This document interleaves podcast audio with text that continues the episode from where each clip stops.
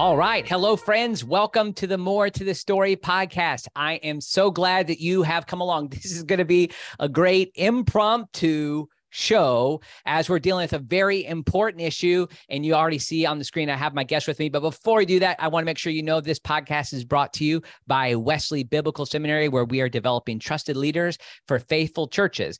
And if you like the things you hear, from Robert Gagnon and you like the things that we're going to be talking about today, my guess is is that you would be a great fit for Wesley Biblical Seminary, rather one of our lay initiatives or all of our programs from um, bachelor's, master's, doctoral degrees. We would love to have you learn more about what's happening here. We've just added 350 new students in the last five months who are with us because of the course of study with the Global Methodist Church. So that we are the first group that was first institution that was approved by the Global Methodist Church for that program, and we're delighted to be serving those, those students all around the world. In addition to our already uh, the way we've been serving many denominations, independent churches. We have our highest enrollment yet at 590 students, the biggest moment in the history of Wesley Biblical Seminary. So check us out at wbs.edu. And I'm thankful to my my friends at WPO Development who have led churches, organizations, and all sorts of groups, schools through successful capital campaigns. You can find out more about them at WPO Development. I've used them in the past and they've helped me significantly. And finally, finally, if you're interested in things coming from this podcast, you can go to andymillerthethird.com. That's andymillerii.com. And you can sign up for my email list where I'll send a free tool for folks. It's called Five Steps to Deeper Teaching and Preaching preaching. And it's a guide to help people spend time in the text to go deeper into studying scripture with the aim of creatively presenting that truth to people God's called you to serve. So I'd love for you to check that out. All right. I am glad to welcome in the podcast my friend, Dr. Robert Gagnon. And Robert, I'm going to not just call you Rob, a doctor, or I'm not going to just call you a um, professor. I'm going to say prophet, the prophet I so appreciate your ministry. And we just published from WBS an article that you have written in response to Andy Stanley. So before we get into that, thanks so much for coming back to the podcast. Well, thanks so much for having me, Andy. And as you know, they stoned the prophets. So I'm not quite sure I want that title. well, I, I, will be careful then in how I apply. All right, we'll stick to doctor. We'll stick to doctor. But obviously, like we're in this interesting moment, and I, I let people know this is going to be happening, this live conversation. And I'm going to do my best to see if I can look over at this screen. So if anybody has any questions that I can offer to Dr. Gagnon, we'll try to do that. But I mean, part of why I call you a prophet is you've been willing to stick your neck out and stand up for biblical truth based upon decades of study. And so when something comes up like this, what when you when you you had a little sense that this might be coming with the conference that Andy Stanley hosted at his church, North Point, what what was your frame of mind as this was coming about? Well, I had already done some homework on this. I read about the people who are organizing the Embrace the Unconditional Conference was put on right. by an organization called Embrace the Journey. Um, Greg and um, Lynn McDonald. So I had read their book, Embrace the Journey, uh, okay. Uh, which was painful, but I did anyway. Okay. Read it. And uh, obviously, I knew who the people were for the most part who were going to be speakers at this so called unconditional conference. It was quite clear that the whole agenda would be oriented around towards parents no longer calling into question a child's decision to move into the gay, if you will, or homosexual lifestyle, or even a transgender lifestyle, but actually even to rejoice right uh, in a child's movement in that direction rather than uh, grieving it. And all the speakers that were put on this in this conference were persons who themselves did not believe that the Bible rejected homosexual practice and transgenderism per se. And in fact, two of the speakers, one a plenary speaker, the other a breakout speaker, were actually gay men who were married to men. And wow. um, and and then of course everyone else who wasn't identifying as gay or lesbian was certainly promoting it, including uh, the person in charge of his of Stanley's care ministry at his church, Debbie Causey. Okay. Uh, so it was quite clear where this was heading uh, from the beginning. And his Sunday sermon right after the conference in which he defended what he did was what I, in the end, devoted this article to address. Right. Well, thanks so much for doing this. And we're really glad at Wesley Biblical Seminary to be the ones to publish that. With thank you for offering it to us. We, you know, and I think you know that we stand with you on this. Hence, we hosted a conference this uh, past February, identifying that this, the human sexuality, a biblical view of human sexuality, is an essential of Christian doctrine. Um, so that's in part why we want to be identified with you, is that we think you're out there standing up for these sort of truths, even though in this moment there's a way that it's hard. Uh, there's a way that it's it's hard for us to do this because, you know, uh, Andy Stanley is a notable uh, recognized leader. He's somebody that probably five, ten years ago, I was listening to on a regular basis, getting leadership advice as I was serving a church. He's successful. He's seemingly effective. He's winsome. And he, he has somewhat of a, I, I think he thought of it as a zinger sort of line about Jesus not drawing lines, but instead drawing circles. And you immediately uh, go after that idea in your article. I mean, there's some there's some logical challenges with it too. But what's the challenge with that sort of line? Well, it shows a great deal of confusion about Jesus's ministry on the part of Andy Stanley. And by the way, just to, to, for one moment to note, yeah. uh, Wesley Biblical Seminary, yes, indeed, recognizes the urgency of this issue. It's actually extraordinary that Wesley Biblical Seminary is um, probably not in the majority uh, in that view, in recogni- recognizing that. And yet, any Christian from the first century, uh, including all the major protagonists of the faith, Jesus, Paul, uh, the whole apostolic witness to Christ, let alone the entire Old Testament canon before them, would have recognized this as an attack on the very foundation of sexual ethics to approve homosexual unions or to approve uh, transgender transitions, so called. So kudos for Wesley Biblical Seminary to be at that point. So when I try to identify in the article is two main issues that are involved with his use about the big circles that Jesus created rather than just drawing lines. First of all, even apart from the fact that there's some geometry confusion here, uh, circles are still lines uh, and they still create boundaries. But even apart from that, it's very obvious from a series of texts that I cited that Jesus was constantly drawing lines around moral behavior and including with regard to sexual ethics. And even Stanley himself draws these lines, so to speak. There are a lot of things that he wouldn't put in his big circle. I'm right. quite sure about that. Everything from incest to polyamory, adultery, stealing, economic exploitation, racism he would he would put these things outside that that circle, however he wants to draw the circle. The only reason why he doesn't do that for the issues of homosexual practice and transgenderism is that he does not regard those as egregious sins. Mm.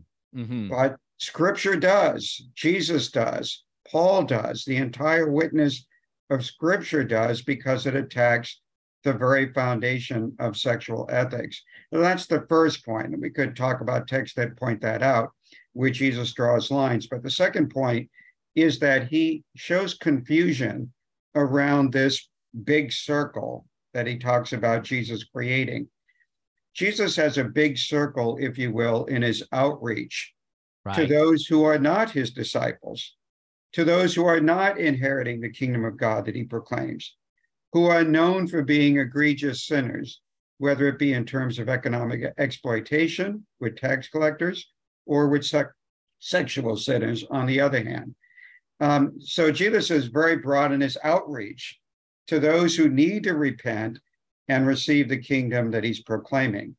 But when it comes time to defining who disciples are, de- defining who his followers are, in fact, Jesus has a very narrow approach. I mean, it's not, and I didn't cite this, although I should have, but it's not accidental that Jesus, toward the end of the Sermon on the Mount, the great programmatic statement of Jesus' teaching according to the Gospel of Matthew, what does he say? Does he talk about it uh, being easy to get into the kingdom of God and the, the, the, the way is broad into the kingdom and many enter it? It's the exact opposite. Few enter it The way is narrow. That's why he says, Many will say to me in that day, Lord, Lord. And I'll say to you, I never knew you. Right? Why? Because you didn't bear the fruit. And then he goes on to talk about those who build their house on the rock versus those who build the house on the sand. And those who build the house on sand are those who merely uh, hear Jesus's words, but don't do them. And that's what we're facing here with regard to this issue. People, you know, in the case of Andy Stanley, he says right that, you know, he still regards homosexual practice and transgenderism as sin. He still holds to the biblical model of marriage between a male and a female. But when you read about everything he's said or done, actually watch it on video or this sermon that he gave recently, you find out that his holding to the biblical model of marriage is, in fact, in name only. You have to follow what he does. What he right. does tells you what his theology is right this is the challenge and, and you highlight this like that the, the work of the pastor is the work of being a pastor theologian to bring the actual work into practice. If you don't do this, it essentially is using God's grace, as it says in Jude, as a, a license to sin, a license for immorality. I mean, it's just hard to see like how you can't put these two things together. And, yeah, and I, I mean, think the that's point, the conflict. Yeah, he says he has a new approach. He wants to go about. He's talking about what he's what he can do pastorally, putting a theology aside for the moment. But you can't be a good pastor if you don't implement theology. Uh, right. You move from theology to the practice of the theology. Instead, he's putting completely aside the theology itself, so he can't move in the direction of practicing the theology, right? He really doesn't believe that there is anything at stake in an individual engaging in same sex intercourse or in an individual engaging in transgenderism. Mm. For him, the sense that I get is he considers, if he considers it a sin at all, and even that's questionable, as I argue in the paper, even if he consin- considers it a sin at all, it would be on the level of, say, that we think of gluttony as a sin, mm-hmm, right? Mm-hmm. You know, go go out one night, have a big meal with friends, come back to your spouse and say, honey, I, I have to confess, tonight I really pigged out. I think I probably committed the sin of gluttony can you forgive right. me? Is there any spouse that would not be readily forgiving that? Knowing right. their own desire to eat, we would all be forgiving it instantly. We don't recognize this as a great sin. But if that same husband came home the following night and said, Thank you so much for that forgiveness you gave me the night before, because uh, I know I'm going to get it tonight too. I just want to tell you, I just had sex with three men. Uh, thank you for forgiving me. Yeah, and that wow. is not going to happen. Your spouse is not going to respond in the same way. And we all right. know why that is. It's not an equal, it's not equally severe as a sin. One is a relatively light sin, the other is an egregious sin. So you're going to have to have a different response in the church. So if Stanley considers these things to be sin at all, it's only of a relatively lightweight matter. And it's this continual challenge. And friends, I'm on right now live with Dr. Robert Gagnon. I encourage you to get on. Those of you who are watching this, I encourage you to go find the article. I posted it on my site. Go to the WBS site and you can find it there as well. It's a it's a robust defense of the classical biblical position that argues line several lines from Andy Stanley's sermon and really just thinks about it critically. So I'm and if you're watching this, I invite you to share this, share this with other people as it's coming out. And and those of you who are, are getting onto it after the fact. Now, you and I have talked about this before, uh, Robert, when we had a, a past conversation where we talked about ra- whether or not somebody should attend uh, homosexual wedding. But it, and people can go back and find that conversation. Uh, came out this past summer. But the the fact, and many people just resist this idea. They don't like it. And maybe it's because there's like a folk theology that has taught this that there are levels of sin. That not not all sins are on the same playing ground. Um, you want to just address that, like maybe somebody like what you just said, and it's so obvious what you just said. Like you, there is something about the way that this violates sexual sins, rejecting God's creation, has been a part of the classical way that people have rejected the the dual nature, kind of the the the two-sided reality, the male female binary. Like that's part of the big issue that lies at the heart of why same-sex behavior is a more egregious sin. But could you talk to us about that a little bit? Yeah, Christians all the time open the door for accepting homosexual unions and transgenderism because they make comparisons, analogies with things that we don't consider to be great sins, like, like gluttony, for example. In fact, I had one episode uh, where I was being questioned by a lawyer at an event that I went to. And, and he was just attacking the fact that I didn't think that all sins were equal in all respects in, in terms of severity. And uh, he was making the comparison between same-sex same-sex unions, erotic unions, and gluttony. So I instead made the comparison with incest, which really is a much better analog because there are a lot more points of substantive agreement. He was outraged that I would make the comparison with incest. And I said, well, wait a minute. You just argued that all sin is equal. So right. what difference does it make to you whether I compare it to gluttony or incest? Right. And of course, the reality was he then he then you know said well i don't want to talk to you anymore about this so you know uh, understandably because he wasn't acting logically or reasonably nobody and i mean nobody even the most vigorous proponents of the view that all sin is equal which is not a view that can be documented anywhere in scripture even they don't live like that nobody lives like that taking home a company pen is not the moral equivalent of hitler's attempt to exterminate the Jews in World War II. These mm-hmm. two are not moral equivalents. God doesn't consider it a moral equivalent. Neither should we, right?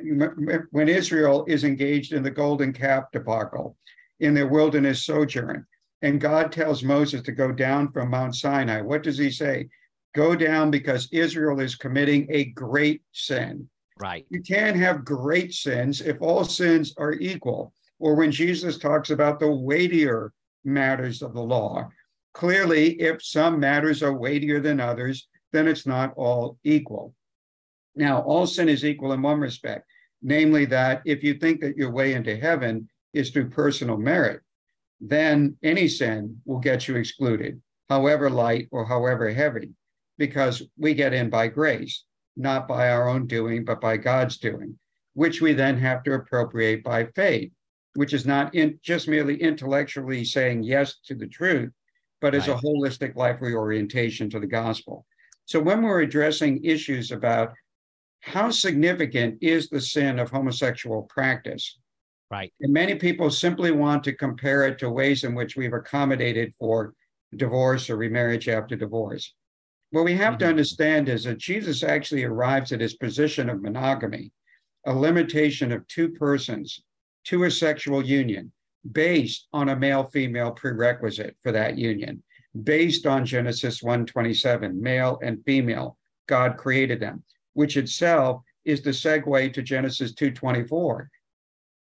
Precisely because God made us a complementary sexual pair, two primary sexes designed by God in creation to be the complement or counterpart of the other.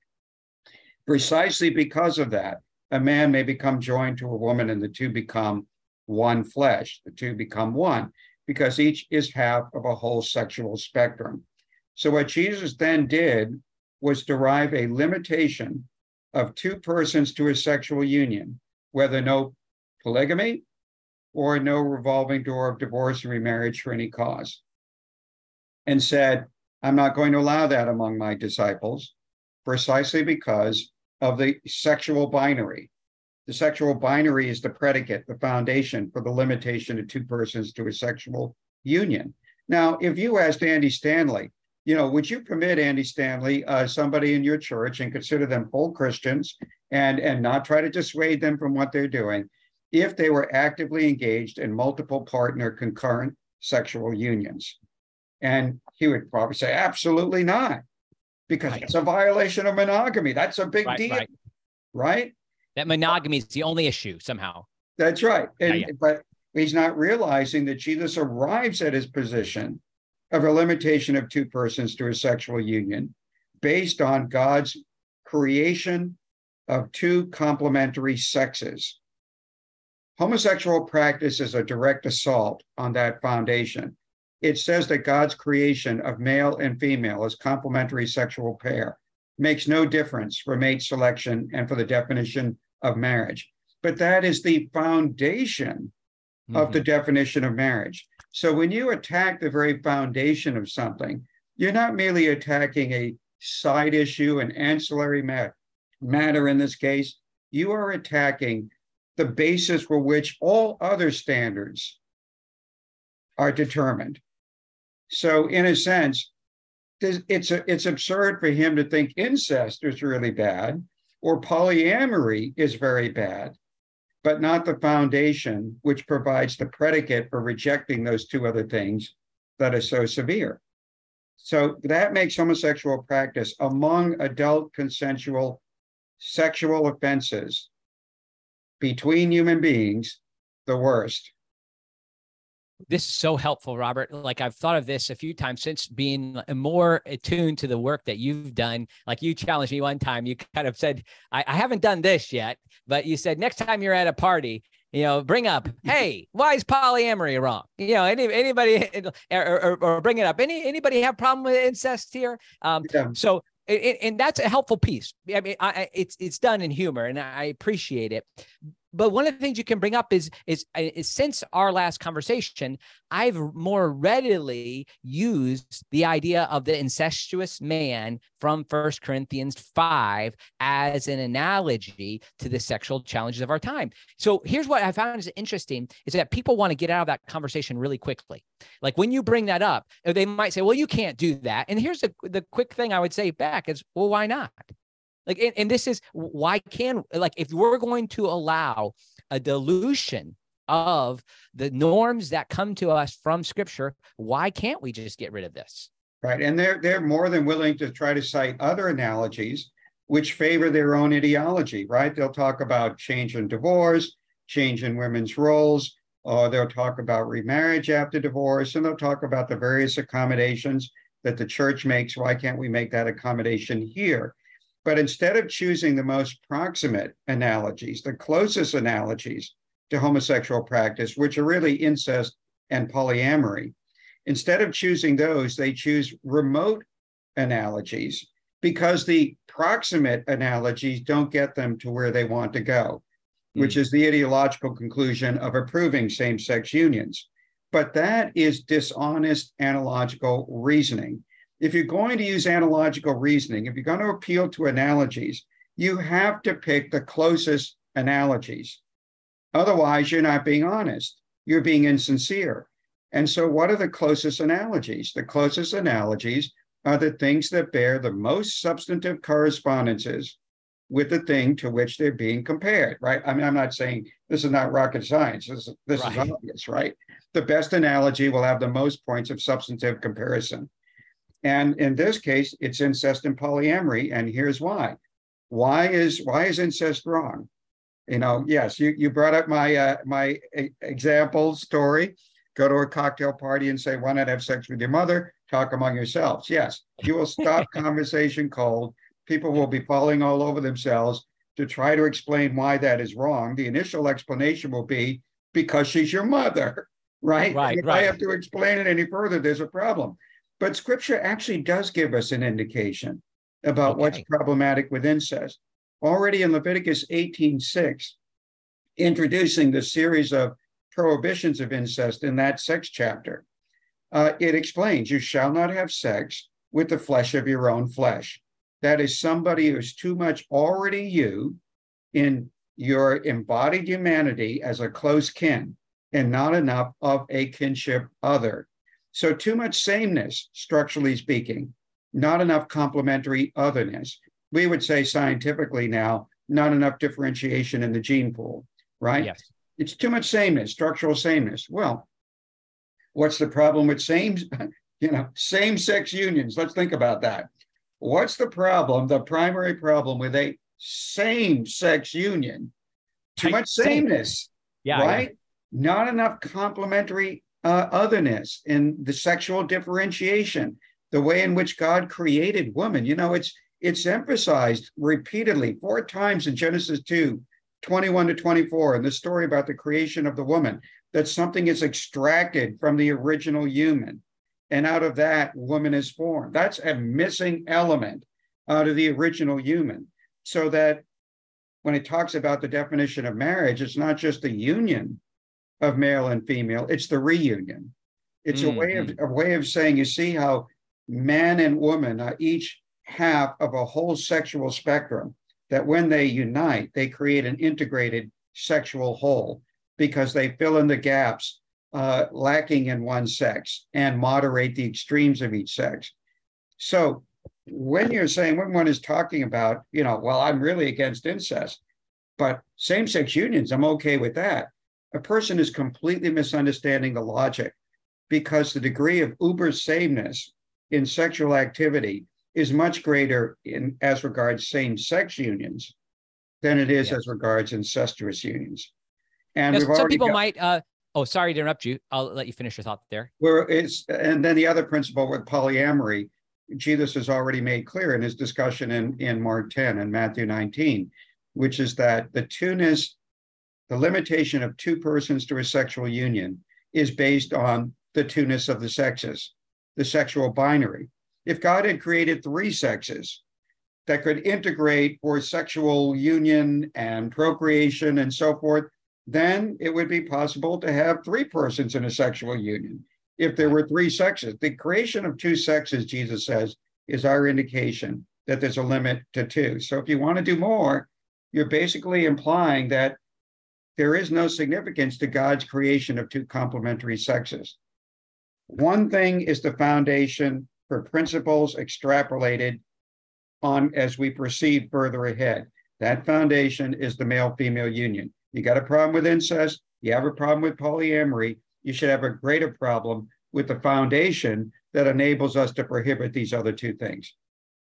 That is so helpful. And I think I uh, encourage people just to go back and listen to that explanation again. And also look at Robert's article where he talks about the way Jesus closes up loopholes that come to us in the old from the Old Testament. Rather, it has to do with uh, uh, polygamy and those type of pieces that come together, and then analyze the fact that there is no loophole regarding um, uh, same-sex behavior. But one thing I, have heard people kind of push back a little bit towards you on is the, the even the description of sexual whole uh, between the, the two opposite sexes. What does that say? Uh, does that is that a critique on those who remain single um, at this point? And like if they're not able to be all that God's made them to be, if they're unless they're with a, um, a complementary sexual partner.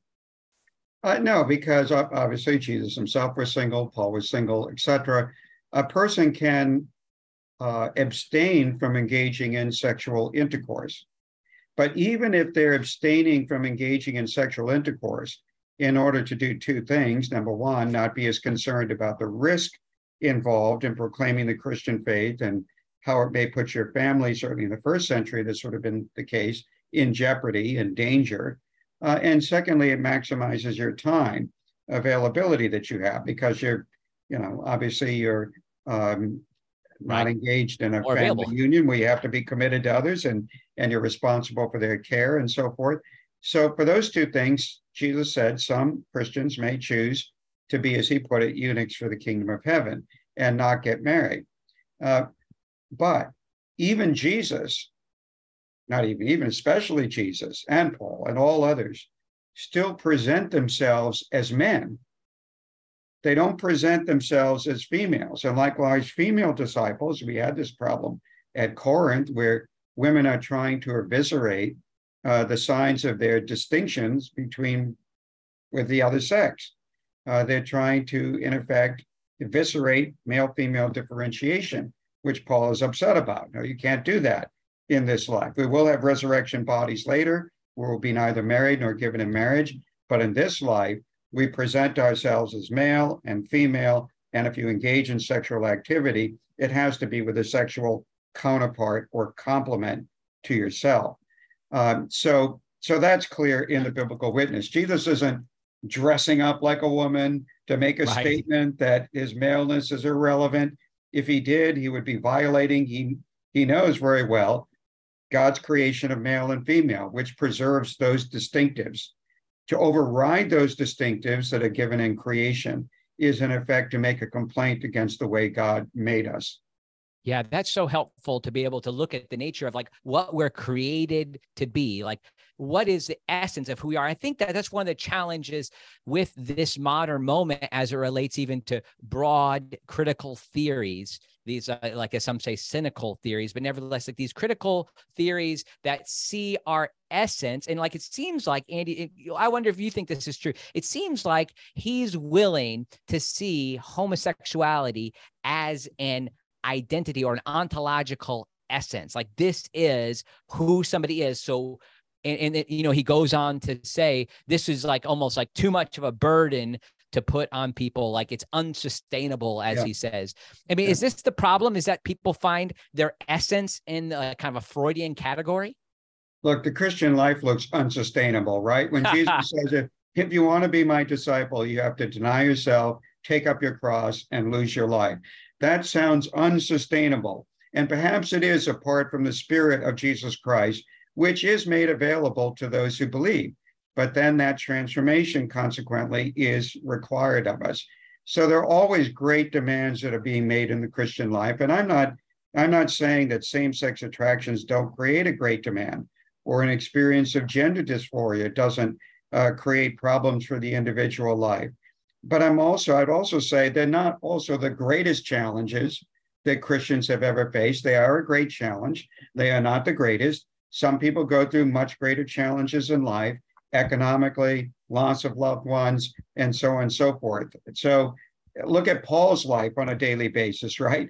Uh, the greatest demonstration of the power of Jesus was simply Paul getting up in the morning and doing the same thing he did the day before which is going out and preaching an undiluted gospel that's going to get him persecuted, meaning um, beaten by rods by secular authorities, whipped 40 lashes minus one in the synagogues, which he had multiple occasions, poorly clad, poorly sheltered, poorly fed, and constant anxiety for his churches, beaten up by robbers, stoned. We're not talking about drugs. This is his daily existence. And yet, did it cause him to dilute the gospel in any way? It did not. Mm-hmm. And mm-hmm. a powerful testimony of his life. When I'm weak, then I'm strong. Wow. So there, there's an important dynamic to lift up here. Having same sex attractions or gender dysphoria is not the greatest tragedy in the world. In hmm. fact, it creates opportunities for God to show his power in the midst of our weakness. Amen. Like the kind of thing that Paul says in Second Corinthians 4, right? The dying of Christ is working itself out in our bodies. And as it does so, the life of Christ is being manifested. There's an inverse relationship. We live, Christ doesn't live in us. Only when we die in relation to ourselves do we actually live for God, does Christ, in the controlling influence of his spirit, live in us.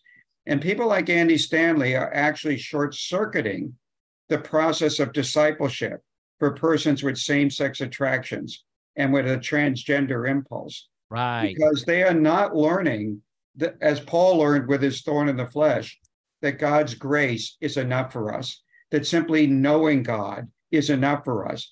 And, you know, sometimes God manifests his power in these dramatic ways, like the parting of the Red Sea, or healing us of our illnesses, or expelling demons, and so forth, all dramatic occurrences. But we've learned in the gospel where front and center, the most dramatic demonstration of power turns out to be the crucified Christ on the cross. Yeah. Can we now say to that God, I can wow. see how you could use Jesus in an excruciating, ignominious death on the cross. I can see how you could turn that event around into the greatest event in cosmic history. But my same sex attractions or gender dysphoria, right. no way. Can't touch that, that. Possible. Right. Can't yeah. do that. You're you're you're not great enough. You're not loving enough. You're not gracious enough to make that happen. That is a failure of faith. And that's essentially what Andy Stanley is communicating over this. Nobody gets a pass, no matter how great we think the deprivation is that we're experiencing or the difficulty we're being put in in our life, whether through external pressures or internal desires. Either way, the demand is the same, Jesus said, for discipleship. If you want to follow me, you have to take up your cross, deny yourself, and lose your life. This is a total home makeover. And wow. Andy Stanley is doing an injustice to persons who experience these difficulties in desires. Not only are these desires, according to the Apostle Paul, self dishonoring desires, erasing or threatening to efface the image bearing that every one of us has, which Genesis 1 closely correlates with being made male and female, right? Being made in God's image and likeness isn't surrounding this notion of being made male and female. It's a way of saying what we do sexually affects that image bearing. And when you allow people to engage in same sex attractions or gender dysphoria, essentially you're allowing them to, rather than enhance, efface the image of God stamped on their being. And that is a dishonoring look. Yeah. Because it's treating their the wholeness that they have as a male or as a female as only half intact in relation to their own sex, or if transgender, not intact at all. A complete denial and a complete rejection that's self dishonoring. But not only is it self dishonoring, but as we just noted, it's a denial of the grace and power of God to work in the midst of our weakness rather than apart from it. This is such a beautiful picture. It's so similar to what we emphasize here at Wesley Biblical Seminary. Again, this is Andy Miller and the More to Story podcast coming to you from Wesley Biblical Seminary in Ridgeland, Mississippi, where we're interviewing Dr. Robert Gagnon. Thanks for coming in live. We'd love it if you'd share a link to this. But what one thing I love about the tradition that this seminary sits in, even though we're not connected to any particular denomination, like we're not a denominational school, is the reality of this a sanctifying grace to bring a person to a place where they do not have to sin where they can move beyond these the bondage that we have in our internal nature like original sin that we have the opportunity to not to to not sin. Uh, uh, john wesley said this in his sermon the scripture way of salvation that what he called perfect love or perfection or holiness sanctification is he gave three words is love excluding sin that love is so powerful that it can do it. Now, again, love is a thing that's often thrown up as the reason to let people do what they want to exist in the way that identify their essence as connected to their sexual sin. And so we're trying to move away from that. And one thing I think is uh, really helpful that I've enjoyed from you, and if you read Dr. Gagnon's book, um, that was published several uh, over 20 years ago now i think or around 20 years ago uh, the bible homosexual practice is i'll say robert you're really good at giving your um, the people you're critiquing credit. Like you i think you honor their arguments well.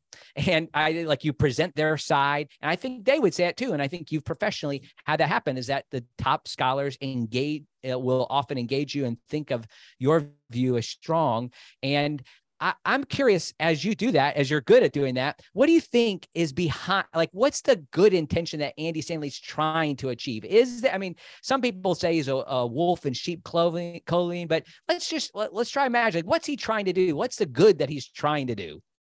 Well, I think Andy Stanley sympathizes with persons who experience same sex attractions or gender dysphoria. This is putting the best possible face on it. I can't get yeah. into his heart and know what all his motives are, but I can look at what his actions are and I can deduce from that what his real theology is, and I can assess those arguments.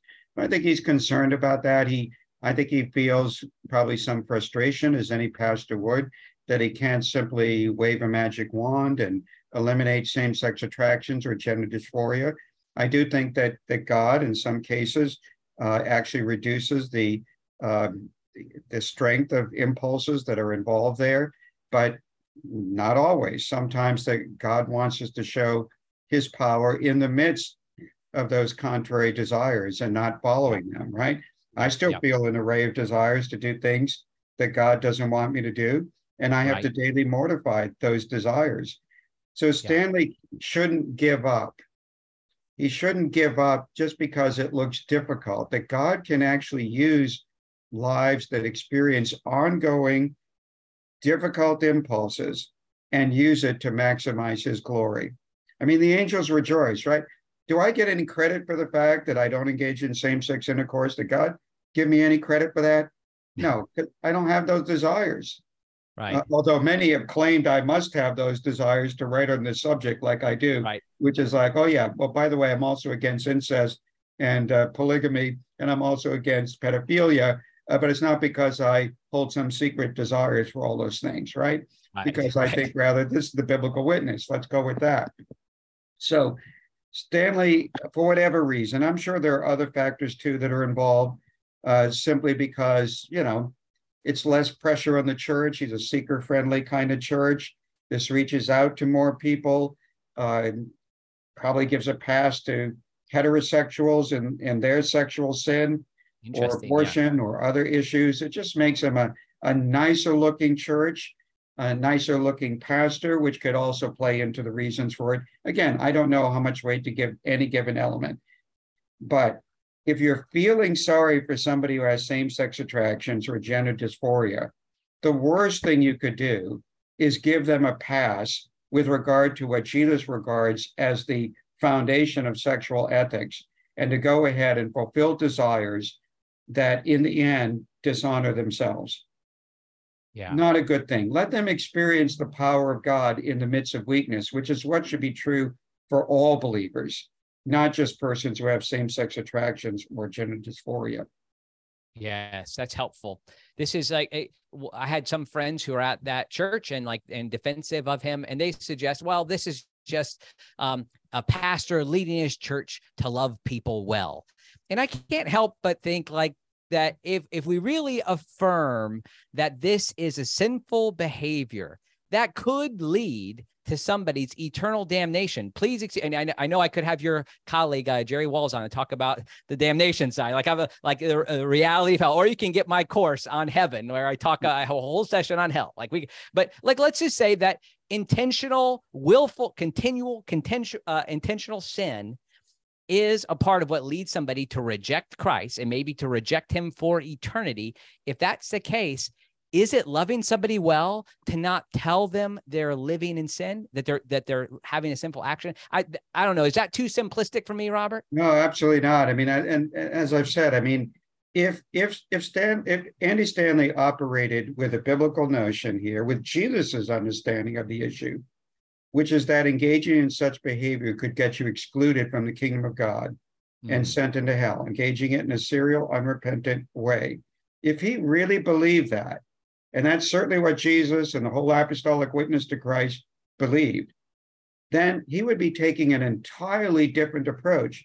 I mean, he actually talks about literally saving lives, he says. You know what? Think back to the woman caught in adultery. Why is it that Jesus holds in abeyance the capital sentencing for the adultery that she commits? It's because not because he doesn't think adultery is a serious offense that could get you excluded from the kingdom of heaven.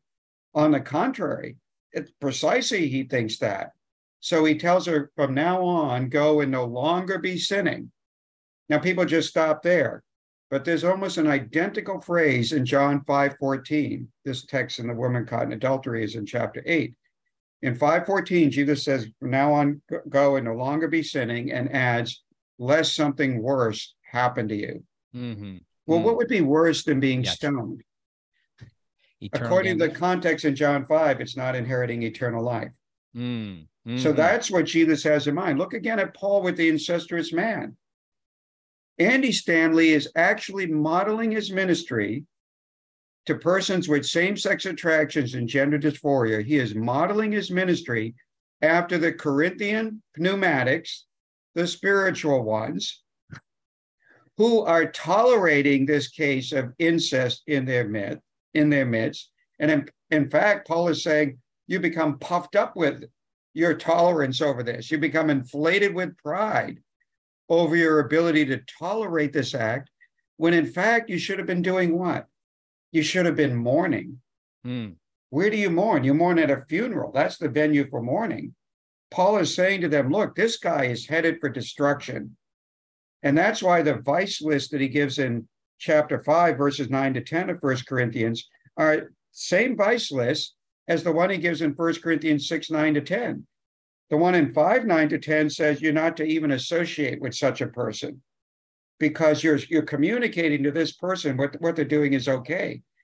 Same vices in 1 Corinthians 6, 9 to 10, only he adds other sexual offenses to fill out what the sexually immoral is, including men who lie with a male. He now says this group is excluded from the kingdom of God. So that's why he's he's connecting these two elements. The reason why he's saying, no, you should put in the name of the Lord Jesus, you should put the incestuous man on church discipline, not as a punitive measure, but as right. a remedial act, not as a permanent act, hopefully, but a temporary act in the hopes that his spirit might be saved on the day of the Lord, the day of yes. judgment. Right? So, what is Paul most concerned about with the incestuous man? He's not tolerating it like the Corinthian believers are doing because he knows that toleration will lead to this person being excluded from the kingdom of God eternally. Wow. That's what Paul cares about. Yes. That's the model that we should be following. And by the yes. way, I seem to recall, but correct me if I'm wrong about this, Andy, but isn't it the case also in chapter 13? Paul gives us this hymn of love. Right. What love is all about. Do, do we really think that Paul did not understand the meaning of love?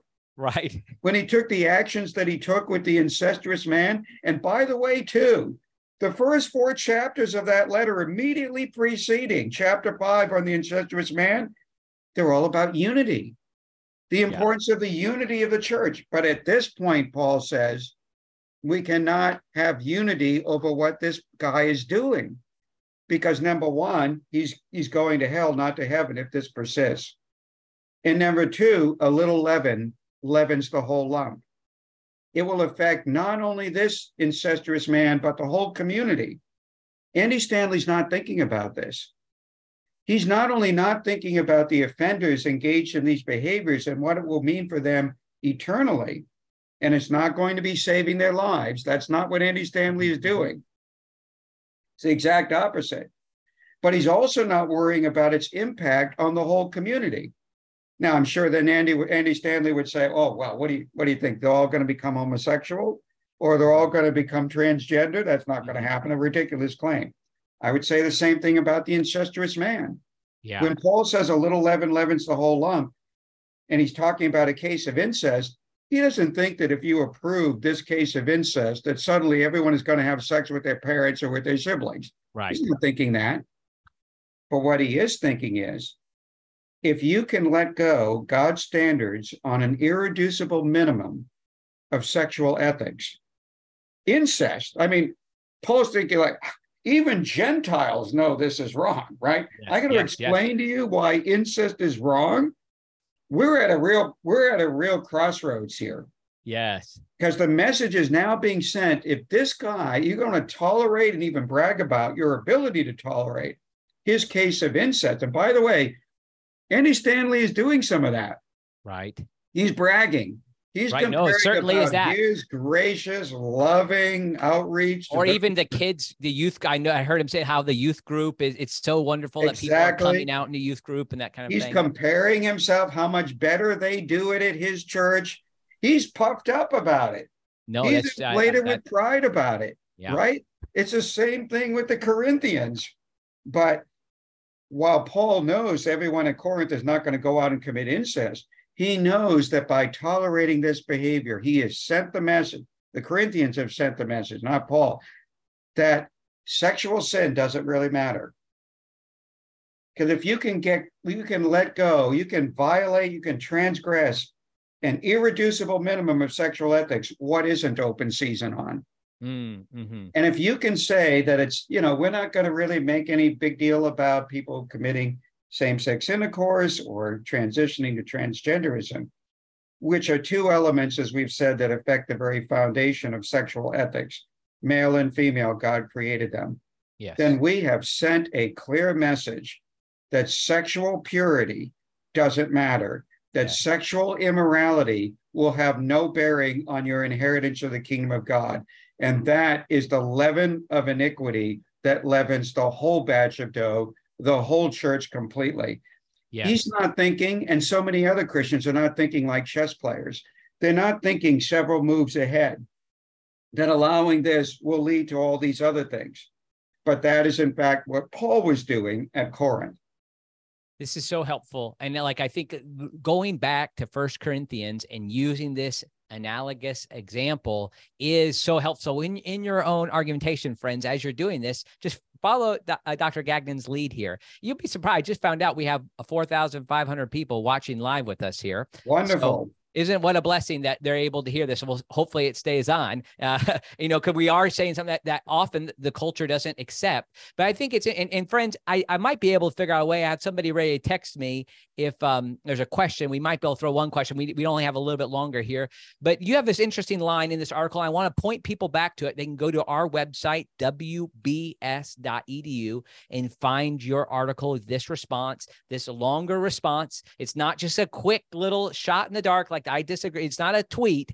This is a substantive response. And if you want more than that, you can find that with Dr. Gagnon's ministry. But you have this line in that article he said, and I love this. And it's it's it's not what we would commonly hear. Certainly, it's not an easy thing for a mega church pastor or any pastor to say, but it is the Christian message.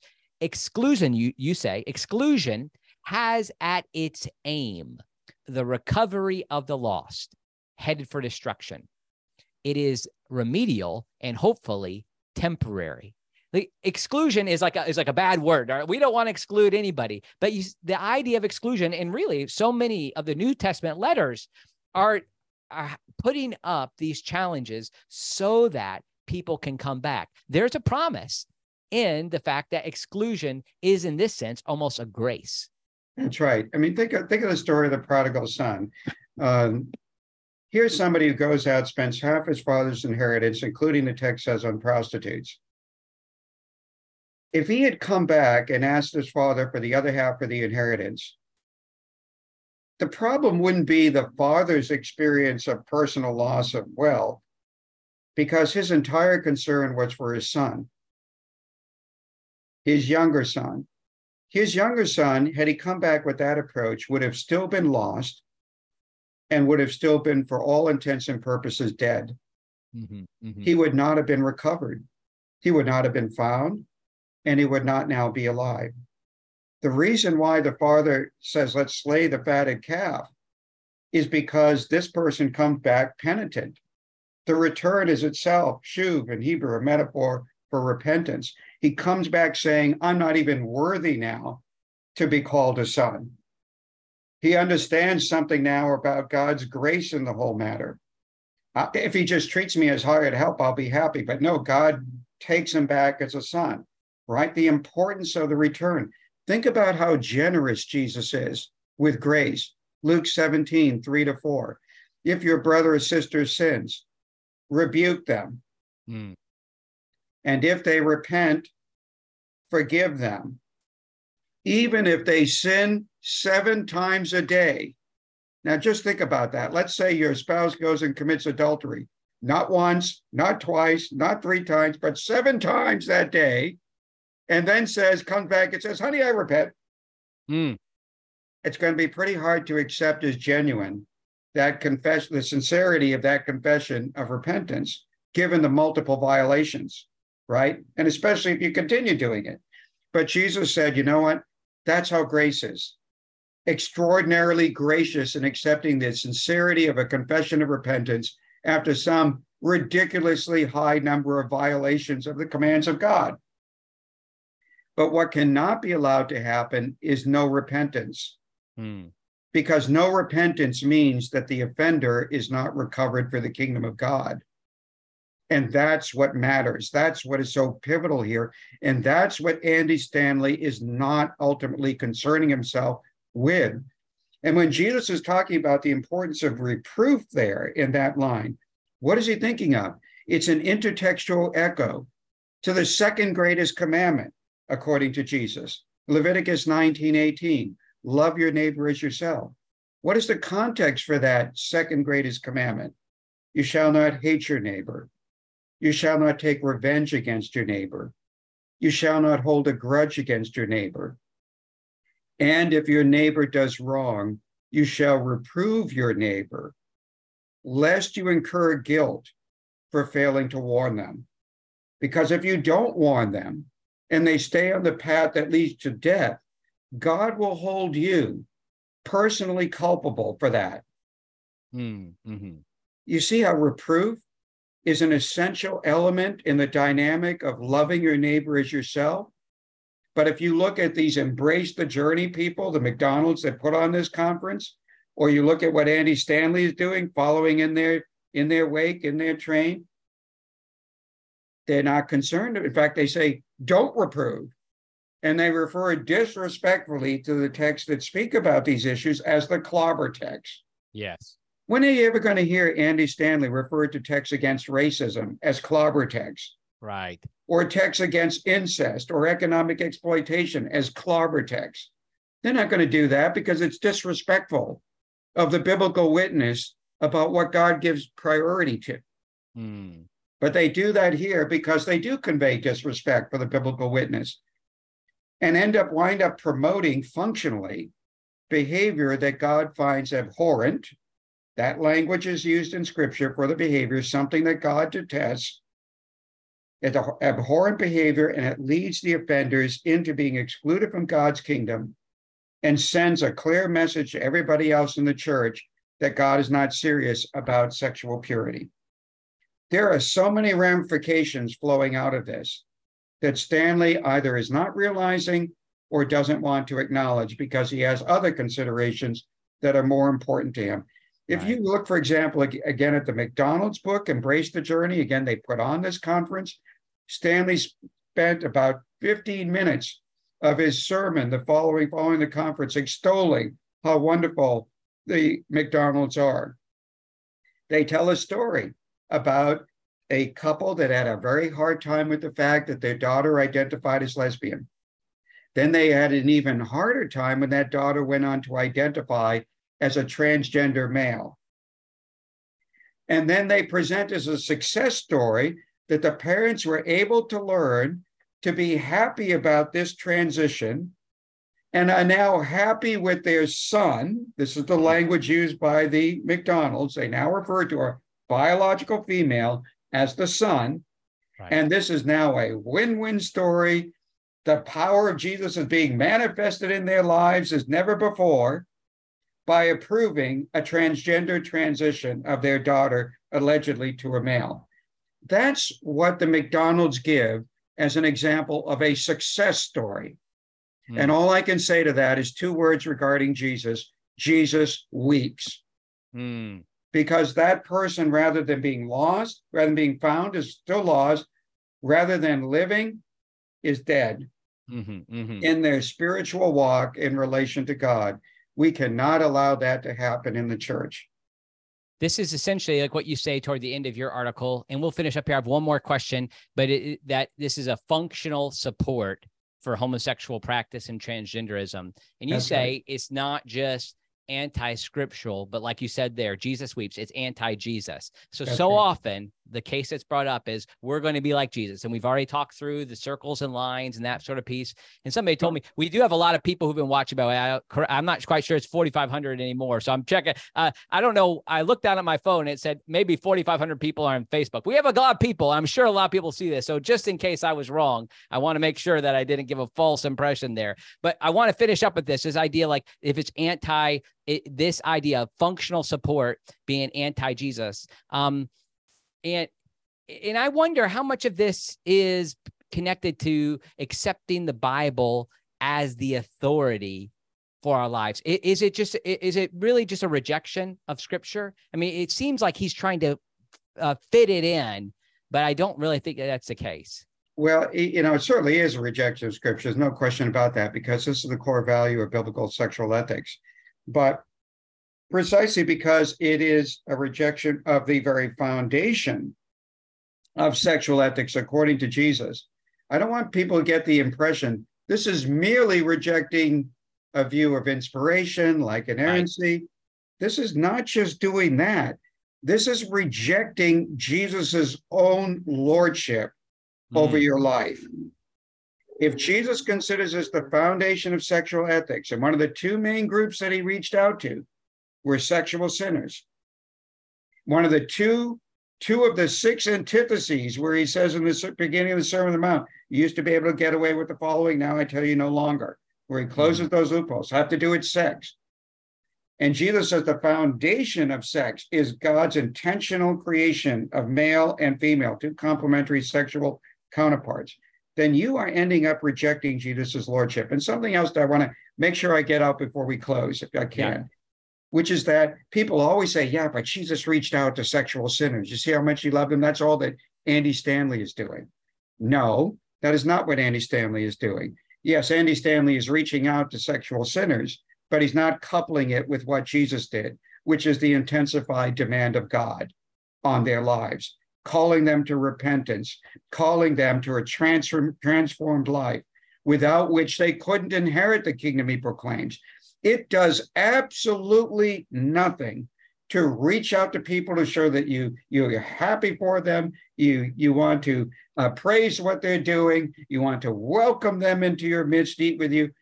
That does absolutely nothing if it doesn't lead to repentance and transformation. And mm-hmm. jesus always did both. For mm-hmm. example jesus' outreach. Who did he reach out to? Mostly sexual sinners and tax collectors. Why tax collectors because tax collectors were known to be economic exploiters in first century Palestine. They collected many times over what they were supposed to collect, pocketing the excess for themselves. They were defrauding other people living on the economic margins near starvation. When Jesus reached out every bit as much to the tax collectors as he did to sexual sinners, did that indicate that Jesus was soft on economic exploitation? There's nobody who argues that. Not even liberals argue that. Yeah, sure. Even liberals admit, no, Jesus was well within the prophetic trajectory of critiquing misuse and abuse of money, mammon, right? Major element. Yet, when we see him reaching out to sexual sinners, we conclude he must be soft on sexual sin. He didn't bring up the need for repentance. Extraordinary. Sorry to laugh, but it's just like seeing the analogy is so helpful to me right, to be right. able to put see these two analogy. things together. So yeah. we're okay with him, yes, moving from reaching out to calling on repentance of the tax collectors, but we're not okay with the same sort of process with regard to sexual sinners. Absolutely extraordinary.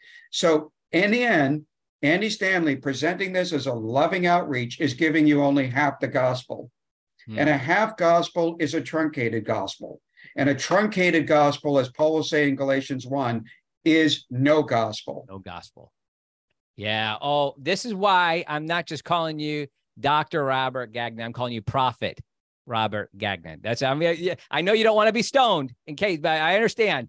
I'm just so thankful for your voice and the way that God's using you. And I again refer people to the article published at wesleybiblical.seminary.edu that you gave to us to submit and the, the work that you've done with us. And I think institutions need to be cautious. Like honestly, check in with your institu- the institutions that you're serving, that you're a part of. Are they speaking out on this? And, and where do they stand? Um, and sometimes you have to follow the breadcrumbs, like we've done in this situation, that eventually became explicit. We kind of saw this coming, and it's sad. And we, I think people like Michael Brown, you're, uh, we're both friends with Michael Brown, have a personal relationship with Andy Stanley, have publicly called for his repentance. And, um, you know, since he's in that relationship, this is something that we hope happens. Like we hope that the, the words that we're saying here will not just lead him back, but others too, who might have been swayed by these arguments. So thank you, Robert, for coming on. It means a lot to me. Thanks for your uh, publishing this article with us at WBS. Well, my complete commendation of WBS. There are few institutions that I would do that, but WBS is very solid uh, for the Lord, and I'm uh, happy to be associated. Thanks so much. All right, friends, thanks for checking this out. Then, if you get a chance, if you could share this, it'll be on Facebook, but then, of course, we'll have it up here probably pretty soon on the audio podcast and then on YouTube as well. God bless you all.